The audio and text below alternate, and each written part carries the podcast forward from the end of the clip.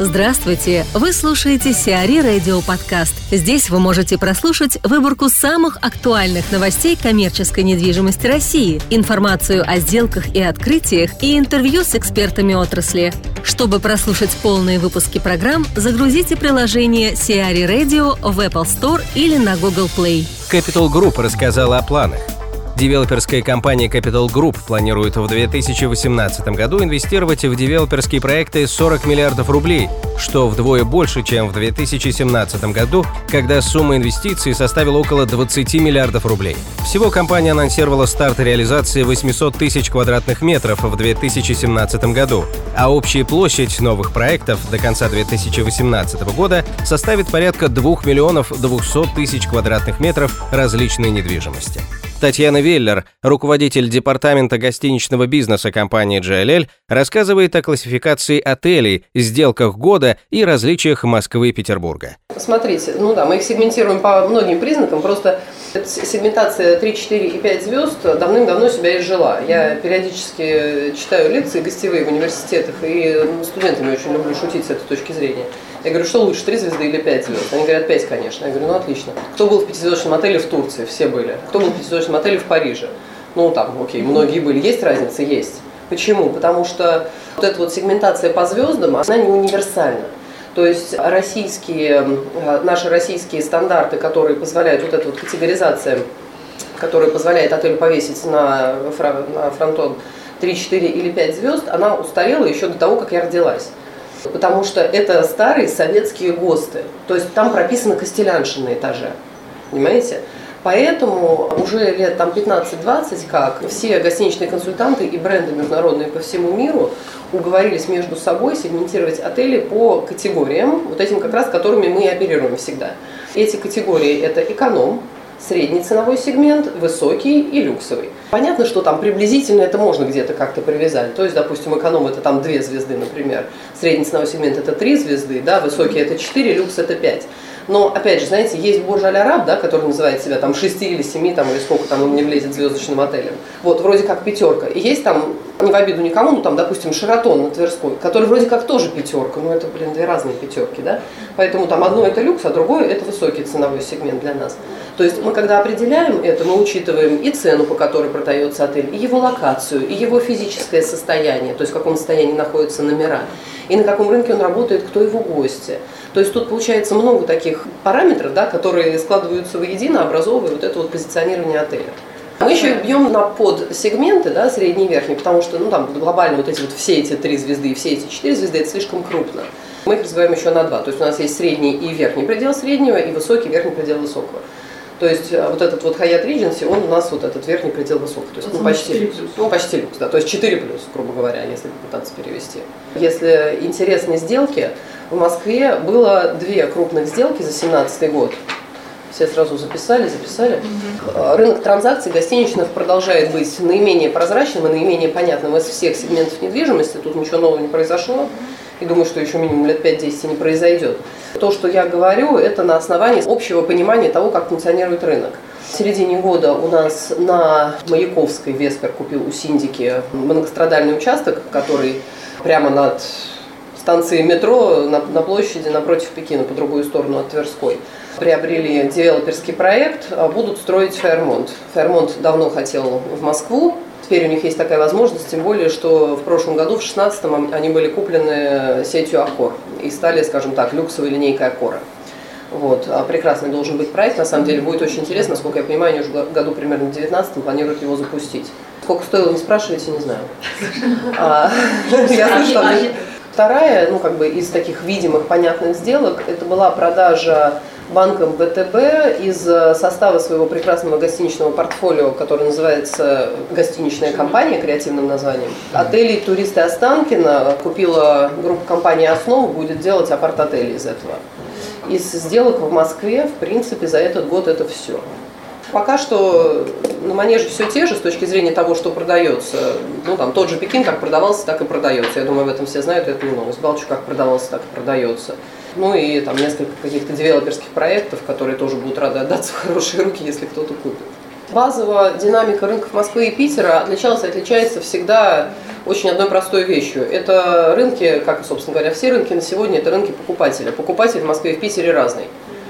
А, Санкт-Петербург – это а, туризм, который, который туристический турист, а не деловой турист. Москва – это бизнес. Ничего с этой точки зрения не изменилось никогда не изменится, потому что э, Питер у нас культурная столица, а Москва – столица деловая и финансовый центр всей Руси. То есть с тех пор, как экономика у нас э, инвертировалась, у нас не только туристы поехали внутри себя, но и бизнесмены тоже начали путешествовать точно так же. И в связи с этим в Москве и развивается активно средний и эконом-сегмент отелей, активно растет, потому что на это есть спрос. Российские командированные из регионов достаточно активно останавливаются именно в этих гостиницах. Для Питера, на самом деле, вот то, что увидели, загрузка 56-57%, это их абсолютно нормальная историческая загрузка, они всегда так жили и всегда так работали. В среднем по году, да, среднегодовая, среднем по рынку. Вопрос в том, что сейчас они в рублях просто на порядок выше с точки зрения цены. То есть они использовали вот этот вот, момент, когда был вал туристов, там 15-16 год, которые к ним поехали для того, чтобы очень сильно повысить себе среднюю цену на номер и в связи с этим доходность гостиниц. Вала развития гостиничного бизнеса там нет только потому, что это по-прежнему рынок с ярко выраженной сезонностью и с большими сложностями в реализации проектов в центре города, потому что Санкт-Петербург э, и их архитектурный комитет воспринимает свой город и свои памятники очень серьезно, к счастью. Пока. Илья Шуравин, управляющий партнер Русланд СП, рассуждает о Food City в Химках. Food City – это довольно интересный формат, поскольку он является агрегатором совершенно разных типов э, торговли. Это и оптовый, и мелкооптовый рынок. Кроме того, Food City идет активно в направлении электронной площадки. Поэтому мое мнение то, что сам продукт доказал свою жизнеспособность, это очевидно. Если взять аудиторию именно мелкооптовую, да, которая имеет определенный комфортный логистический лак, да, плечо вот это логистическое, то однозначно удаленность южной части не позволяет многим закупщикам пользоваться Food City и испытывать от этого большое удовольствие. Поэтому еще один такой объект на северном направлении, северном, северо-западном точнее, да, это довольно логично и однозначно это можно будет заполнить. Кроме того, первый проект был в каком-то смысле пилотным, и, честно говоря, не все даже верили окончательно в его успех. Он доказал свою успешность. Новый проект, он позволит гораздо более оперативно заполнить все и получить э, более быструю окупаемость. С точки зрения локации Химки это нормальный выбор, понятный. В любом случае практически все пользователи подобных объектов это владельцы грузового либо легкового транспорта. Это все-таки не розничный проект, он розничный по остаточному принципу, поэтому даже жители Химок тех же самых все равно будут приезжать на машинах. Я думаю, что это нормальное направление, и не исключаю, что даже все города ближайшие, именно подмосковные этого направления, они будут однозначно пользоваться услугами такого проекта. А дороги-то транспортная инфраструктура, она выдержит? Нагрузка в Фудсити не слишком большую долю займет, да, вот такого нового проекта. То есть mm-hmm. это не миллионы машин в месяц, это разумные объемы, то есть понятное количество фур, понятное количество входов, то есть если сделать нормальную парковку, а с учетом указанной площади в районе 30 гектар, это вполне реально. Я думаю, что это будет не проблема. У нас в любом случае Москва это зажатый город, очень плотный, поэтому так или иначе снабжение людей и снабжение магазинов происходит в условиях уже имеющейся дорожной сети. Поэтому чудес не бывает.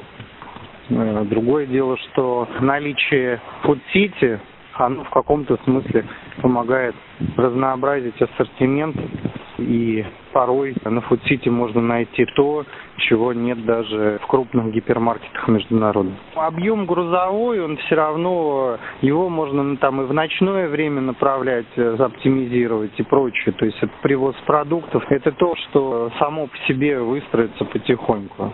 Не получится такого, что все в одно время приедут и оптовики, мелкий опт и розничные покупатели. Каждый планирует свое время.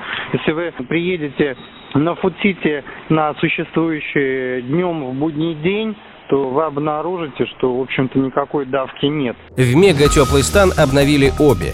Обновленный Оби открылся сегодня в ТЦ «Мега Теплый стан». Ноу-хау нового проекта – это шоурумы, 17 комнат, где представлены дизайнерские решения по сочетаниям плитки и сантехники. В ходе пресс-конференции журналистам напомнили, что Оби в «Мега Теплый стан» стал для ритейлера первым в Москве. Сейчас это флагман Оби, поэтому и обновление первым коснулось именно его. К 2020 году планируется обновить и перестроить все 27 магазинов в России.